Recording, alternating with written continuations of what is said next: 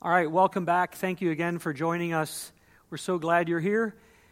Today, for a sermon or meditation, I'd like to talk a little bit about a story that we find in the Old Testament. Stories are something that I'm drawn to. I think most of us are probably drawn to because stories have a way of really drawing us in. Stories have a way of making a truth really stick where otherwise it might not stick as well. But as we look at the stories from Scripture, and specifically the story we want to look at today, I think it's really important for us to remember that this isn't just a made up story. These are stories of real people living a real life, just as real as yours and mine today. And as we look at these stories, we learn things about people, we learn things about ourselves, but we also can learn some very important truths about who God is, about his nature, and about his character. We all love a good plot in a story. Most of the stories, it seems, that we hear or that we watch in a movie have this one plot, this one theme where it's the good guy versus the bad guy, it's good versus evil. You have a villain and a hero. And we all love the heroes of the stories. And we all love that at the end of a movie, it's always, or it always seems like it's the good that has the victory over the evil. And yet, sometimes in life, it doesn't feel like that's a reality. Sometimes in life, it feels like it's the darkness, it's the, the evil that has the upper hand. And those are things that you and I face in life that are really real. But as we'll find out, when we know the end of the story, we know what, how it ends. We can, it changes how we view things right in the middle of the story. So, as we, as we think about this story, I want us to be thinking about the fact that God is, in those dark times, in those times when it feels like evil may be winning, God is in the business, God is raising up people who are willing to lay down their own agendas, who are willing to lay down their own desires, and are willing to lay it all on the line for the sake of the gospel. And I believe God is doing that today. And so, as we look at this story and other stories throughout Scripture and history, particularly in God's in the the people in Scripture that God used as what we would call heroes, oftentimes it was someone who seemed like a very unlikely hero, not the person that we would naturally gravitate to. And that's definitely the case in our story today. So, if your children watched the video that was linked on Facebook, um, you already know the story that we're looking at. It's the story of Gideon in Judges chapter 6 and 7. But if I remember right, that, that video from Right Now Media, it entitled it something along the lines of an unlikely hero. And so that's, that's what we're going to be looking at today. Um, why was Gideon an unlikely hero? And so, as familiar as this story is, there's one question that I want us to be considering or thinking about and then I'll explain why I come to that. And that is the question of what or who is a person of valor. Now, valor is not a word that we use a whole lot anymore, but a, valor simply means someone who has great courage in the face of danger. Another definition is someone who is a force of might, or maybe we would say a force to be reckoned with. Now I trust that all of us long and want to be a force that needs to be reckoned with when it comes to fighting for the kingdom of God. But as we as we look at that question, there's there's four different things that I want to look at from the life of Gideon, perhaps that we can use to define what or who is a person, a man or a woman of a valor. And I'll get to those in just a little bit. But let me give you the setting of what's happening here in Judges chapter 6. If you want to follow along in your Bibles, that's fine. If not, if you just want to listen to the story, that's okay. The story of Gideon takes place from Judges chapter 6 through chapter 8. We're only going to be looking at chapters 6 and 7. These are probably the most familiar parts of Gideon's story. But the first 10 verses of chapter 6 kind of set the, the stage for what's going to be happening the rest of the way here. It gives us the setting of the life of Gideon and the world that Gideon is living in. So the children of Israel have turned their backs on God. And in their, in their turning away from God, God has allowed the Midianites and the Amalekites to come and to bring oppression to the children of Israel. And that oppression has become tremendously severe. It's actually been going on, it says in the first part of chapter 6, it's been going on for seven years now. And what would be happening is these Midianites and Amalekites were nomads who would live in the desert they had their camels, it says, and they would, with their camels, they would come swooping in in a raid, swiftly coming in, and then right back out before and a defense attack could be staged. And they'd been doing this for seven years now. And they would wait until the crops were planted and ready for harvest. Then they would come in and just completely wipe out everything.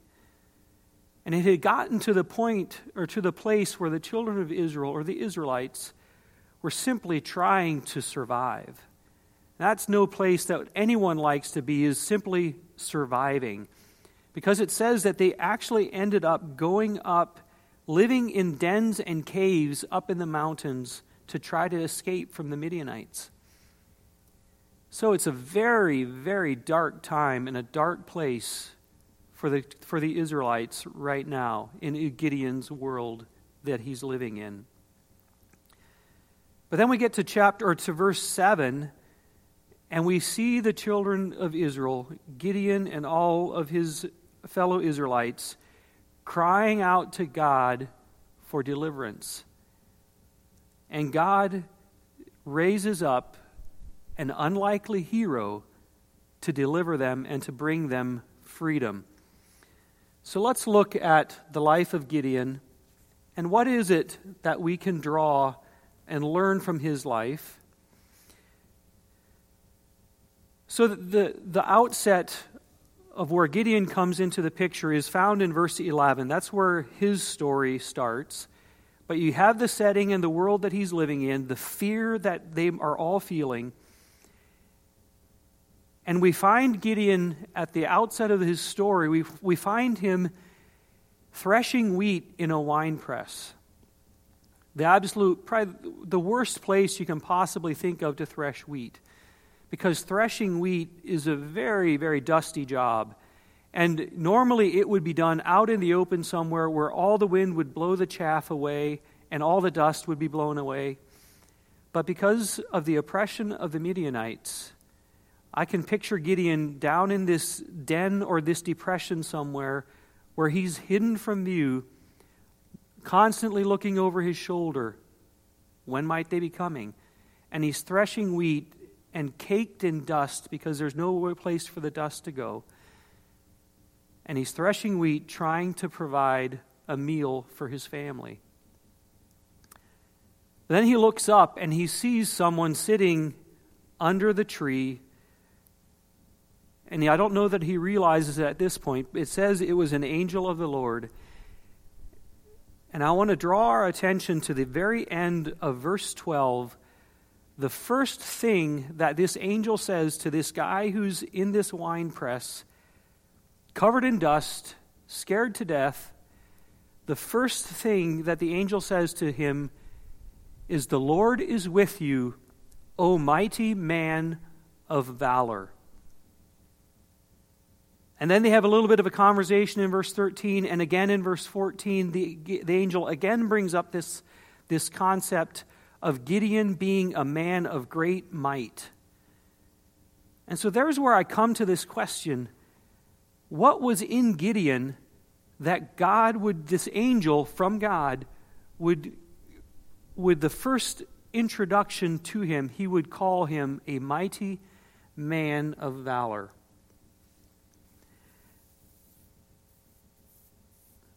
So, we know from Gideon's response that he certainly didn't feel like a mighty man of valor, a force to be reckoned with. You see, in verse 15, Gideon's response to the angel is he says, My clan, his family clan, is the very least. They're the least in the whole tribe of Manasseh. They're the weakest. He says he's the, they're the weakest in the, the tribe of Manasseh, and he is the very least in his own family. So Gideon does not feel like a mighty warrior. He doesn't feel like he's a man of valor, a force to be reckoned with. He sees himself as weak, as nothing, as fearful. But I believe in that angel's first statements to Gideon, I believe God is speaking truth into Gideon's life that Gideon is not yet able to see. And I think God speaks that truth into your life and into my life. He speaks truth into our lives that we may not yet see. But it is the truth because God is the voice of truth. So as you think about that, God sees in each one of you, whether you're a man, a woman, a boy, or a girl, you can be young, you can be old, it doesn't matter. God sees in you, I believe, a mighty person of valor, a force to be reckoned with for the kingdom of God. So, what does that kind of a person look like? How do you define a person of valor? So, the first, the first of those four points that I, want to, that I gather from the story of Gideon and there's probably others you could pull out um, as well, and that's fine. But there's just four that I want to look at today. The first thing that I see that defines a person of valor is found in, excuse me, in verses 25 down through 27. And this follows, this follows the, the, the, the story where Gideon and this angel are interacting with each other and the angel, Gideon wants to go and get a present for the angel. So he goes and prepares a meal, and he brings out meat and bread and some broth. And the angel tells him to put it on the rock over there. And then the angel reaches out with his staff and he touches the meat, the bread, and the broth, and it burns up into nothing, and poof, the angel disappears. It's at this point that Gideon realizes that he has seen an angel from God. It is an angel from God that has been speaking to him.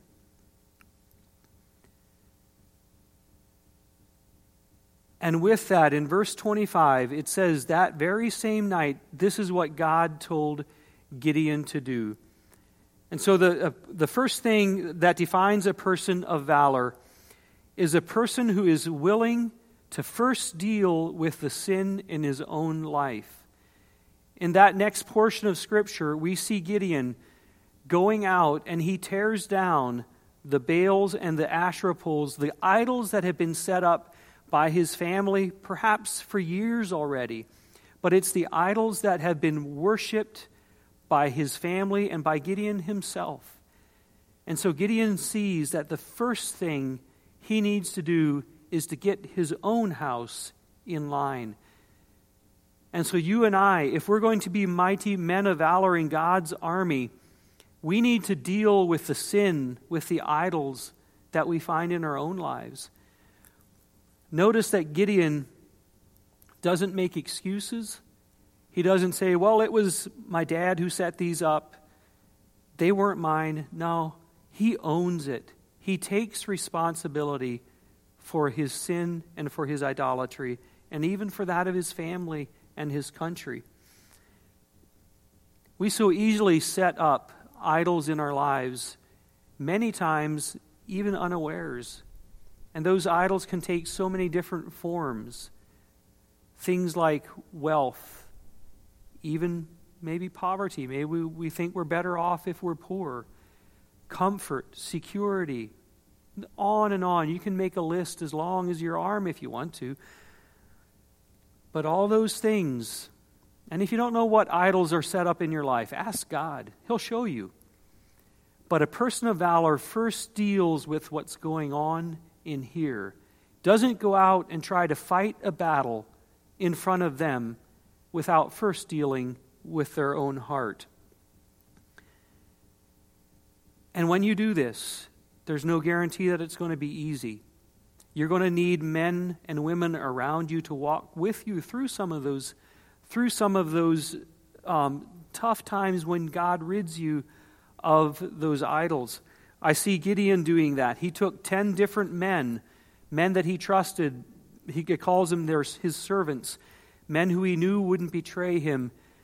And he went out and he dealt with the idols that were around him at that time. And we'll come back to that because there's more to that piece of the story.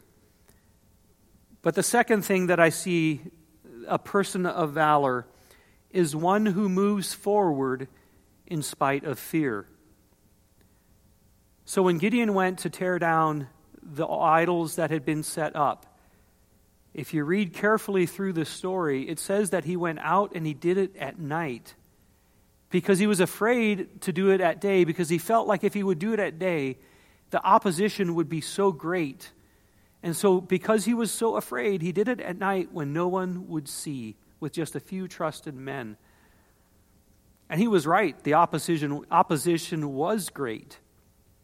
In the next verses, there, in verses around verse 30, there, the people actually wanted to kill Gideon because of what he'd done. And then they realized that he had done the right thing. And so Gideon begins, he, he kind of gets this new wave of courage in verse 33. We, we kind of see him stepping up to the plate and he says, Okay, maybe I am God's man to deliver the Israelites. Because we see him sounding the trumpet, sending out messengers into all the other tribes of Israel, and he begins to round up men to go fight the Midianites. But he's still not done with his fear, the fear that he faces. But he continues to move forward in spite of his fear. So when Gideon calls together all these men to go fight the Midianites, we can get from the first part of chapter 30 or chapter 7 that he comes up with 32,000 men to go fight. Now, if you need a little bit of context to put that in, what does 32,000 men, what does that look like?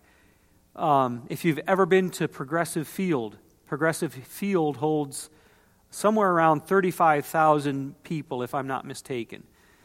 So picture yourself in a progressive field that's packed out, and now you're ready to go fight the Midianites. You're ready to be God's mighty man, this force to be reckoned with. And then Gideon gets hit with another wave of fear. And in verses 36 down through 40, of chapter 6, we see Gideon. We know this part of the story so well, where Gideon puts out a fleece, and at first the fleece is wet, and then the next time again he asks God to do it again, and the fleece is dry. And we can get really frustrated, or I can. I get frustrated with Gideon at this point. It's like, why would you just keep questioning God? He's made it so clear that you're his man. But sometimes we know the end of the story here. But sometimes when we're right in the middle of a hard thing or something that looks so big in front of us, the battle looks so great, we do what Gideon maybe did here, and we take our eyes off of who is with us, and we take our eyes and put our eyes on who's against us. Because I wonder if Gideon didn't look ahead in verse 12 of chapter 7, it says, it gives us a picture of what the Midianite army looked like. It says they were like the sand of the seashore. You couldn't even count their camels. The valley was literally full. And suddenly it looked like this progressive field full of soldiers looked pretty small in comparison. And so Gideon is again faced with his fear. But God, in Gideon's life, like in our life, is so gracious and so patient with Gideon. And he affirms Gideon that this is his battle to go win, or God's battle, and God is using Gideon. Gideon is his man to go fight this battle. So, being a man of valor or a person of valor doesn't mean you're not faced with fear. The question is simply, what do I do with that fear? What do you and I do with that fear? We see what Gideon did with it, and he wrestled with his fear, but then he moved forward in spite of the fear. The opposition was still just as great, but he kept moving forward. In chapter 7, that's what we see happening. But chapter 7 brings us to something completely different. And this is where I draw my third conclusion or third definition of what a person of valor is. So Gideon has dealt with his fear, but perhaps a person of valor is one who embraces his weakness so that God's strength can be revealed. This, for me, is probably one, and for probably many of us, is probably one of the hardest things to do. But let's look at the story. Let's look at what happens with Gideon's progressive field full of soldiers 32,000 strong. We're in chapter 7 now, and in verse 2, God tells Gideon, You've got way too many men. He says, If you take this many, then the people are going to think you won the victory on your own, and it wasn't I, it wasn't God who won the victory for them. And they'll take credit for themselves. And so God begins to dwindle the numbers. God first takes from those 32,000, he tells Gideon, Tell everyone who's afraid or shaking in fear, tell them they can go home. They don't have to go to battle.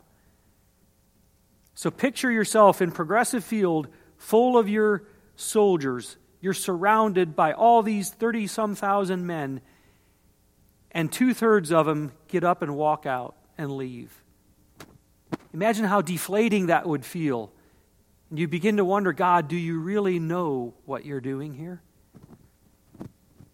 So now they're down to 10,000 men, and God tells Gideon, tells Gideon, You still have way too many. And I can only imagine what Gideon must be beginning to think and feel. But the next test is God take Gideon takes him down to the brook or to the stream. And all the men who kneel down and drink directly out of the stream are sent home. Only the ones who cup the water with their hands and bring it up to their mouth and drink. 300 of them. Only those 300 are taken into battle with Gideon. So I ask you, have you ever felt like Gideon must have felt? Have you ever felt like God is just stripping away everything that brings you security, everything that you hold so closely, everything that brings you comfort? God dwindles down our numbers. He dwindles down those things that we tend to find security in, those things that we tend to depend on that aren't Christ, that aren't Him. Just like Gideon, he begins to strip those things away, and our weaknesses become exposed. And our weaknesses are things that we tend to hide so well from others. We try to hide them even from ourselves often. And yet, when we embrace our weakness and we recognize that our own strength, of our own strength, we can accomplish nothing. It's only by God's strength that anything good flows out of my life, if any, that anything good flows out of your life. And when we embrace that, I believe it unleashes the power of God, like we'll see in the story. It unleashes the power of God in our lives and into the world around us. So we embrace our weakness. And then the last thing that I want to draw us to is the actual battle as it takes place. A person of valor is someone who does not fight with conventional weapons. When you look at what Gideon and his 300 men take into this battle, it seems really, really crazy. Now, I don't know if I, I picture this valley out in front of them, big valley, maybe a mile wide, couple miles long, and it is full of the enemy. And you've got your 300 men, and they take into this battle, they have a ram's horn or a trumpet, and they have torches that they cover up with a clay pot. And so, how in the world do you fight a battle with a vast army of Midianites and Amalekites with those weapons? Well, we know how the story goes. They split up into three groups of 100 and they station themselves all the way around this valley. And at Gideon's signal, they blow their trumpets and they smash those pitchers, and those torches come to life and they shine brightly across that valley, and the sound of the horns echoes across the valley. And the Midianites are thrown into a panic, and it says they actually begin to kill each other. And then the few that are left end up fleeing, and the 300 men end up following after and pursuing them through, down through most of chapter 8, actually, and defeating them. Now, as I, as I read that, as I think about that part of the story, I suppose it's possible that the sound of those ram's horns and the, the trumpets, or the, the trumpets and the pitchers being broken and those torches coming to light gave the army there in the valley, the enemy army, the picture that they're completely surrounded by the enemy. And it throws them into confusion. But I wonder, and, may, and maybe I'm wrong on this, but, but I wonder, because these are, these are experienced soldiers, they're trained soldiers, they're not just totally untrained guys. I can't believe that that would simply throw them in a panic where they begin to kill each other. Here's what, here's what I think could have been what had happened. I believe that because of Gideon and his 300 men, the faith that they had to pursue the army or to go to battle with those unconventional weapons and following through, blowing the ram's horn and putting those, lighting those torches, which gave away where they were at as well. I believe the faith that it took to do that, God worked a miracle and threw that army into utter confusion so that it was without question that it was God who won this battle. The trumpets and the pitchers and the torches were an act of obedience and an act of faith by Gideon that threw the army into confusion. And so they went into battle with completely unconventional weapons. So the battle that you and I are called into. I believe God calls us to fight with unconventional weapons, not the weapons that our world fights with. The world tells us you fight fire with fire. When someone yells at you, you yell at them back. You, you just give it right back. You fight right back with them. Ephesians talks about the weapons that we fight with, and I'll close with that here in just a minute. But I believe that the weapons that people of valor are to fight with, God's people of valor, are weapons such as fighting love, or I'm sorry, fighting hate with love.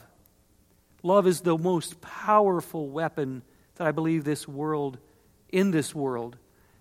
We fight chaos by bringing peace.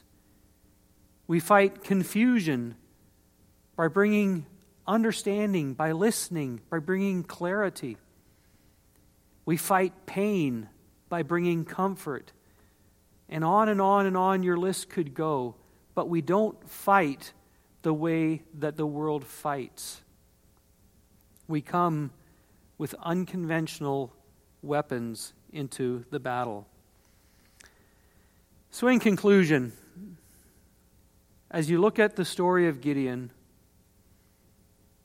and just like the world that Gideon was living in, we too live in a world that is broken and messed up. We are live, people are living in fear and oppression. We live in a world that is desperate for desperately needs men and women, boys and girls of valor. And I believe that as we cry out to God in our brokenness and repentance, that God will raise up those men and women. And I believe that even now, God is raising up men and women, boys and girls from Providence to be mighty warriors, men and women, people of valor for His army, to reclaim what the enemy has taken. So, as you think about God calling you a person or a man or a woman of valor, become a person who first deals and confronts the sin and idolatry in your own life. Become a person who moves forward in the face of fear, who acknowledges the fear but is not controlled by it and is not held back or stopped by it, moves forward in the face of fear. Be a person who embraces weakness so that God's strength can be released and unleashed in your life and in the world around you.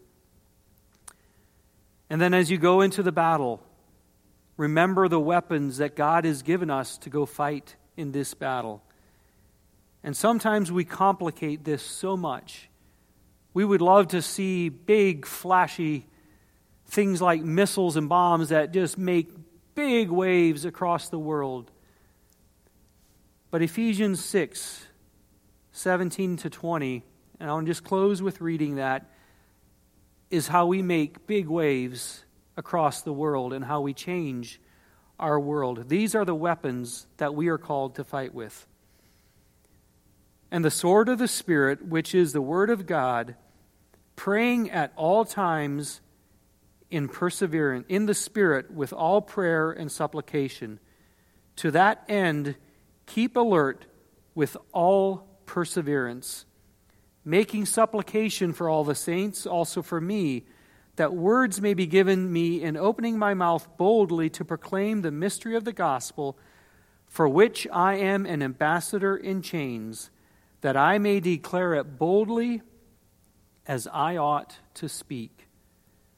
The Word of God and prayer will change the world like nothing else in this world ever can. Let's pray. God, as you move in our midst, as you call us to rise up and to be the next Gideons, the Gideons of our world, men and women of valor who are willing to go and fight the battles that you have called us to fight. God, I pray that you would enable us, cause us to look within ourselves, to embrace our weakness, to move forward in spite of our fears, and to fight the, with the weapons that you have given to us. Raise us up, raise up a godly army to advance your kingdom in this world that so desperately needs a touch of your love. In your name we pray. Amen. Thank you for joining us. I hope you enjoy the rest of your day and week. God bless.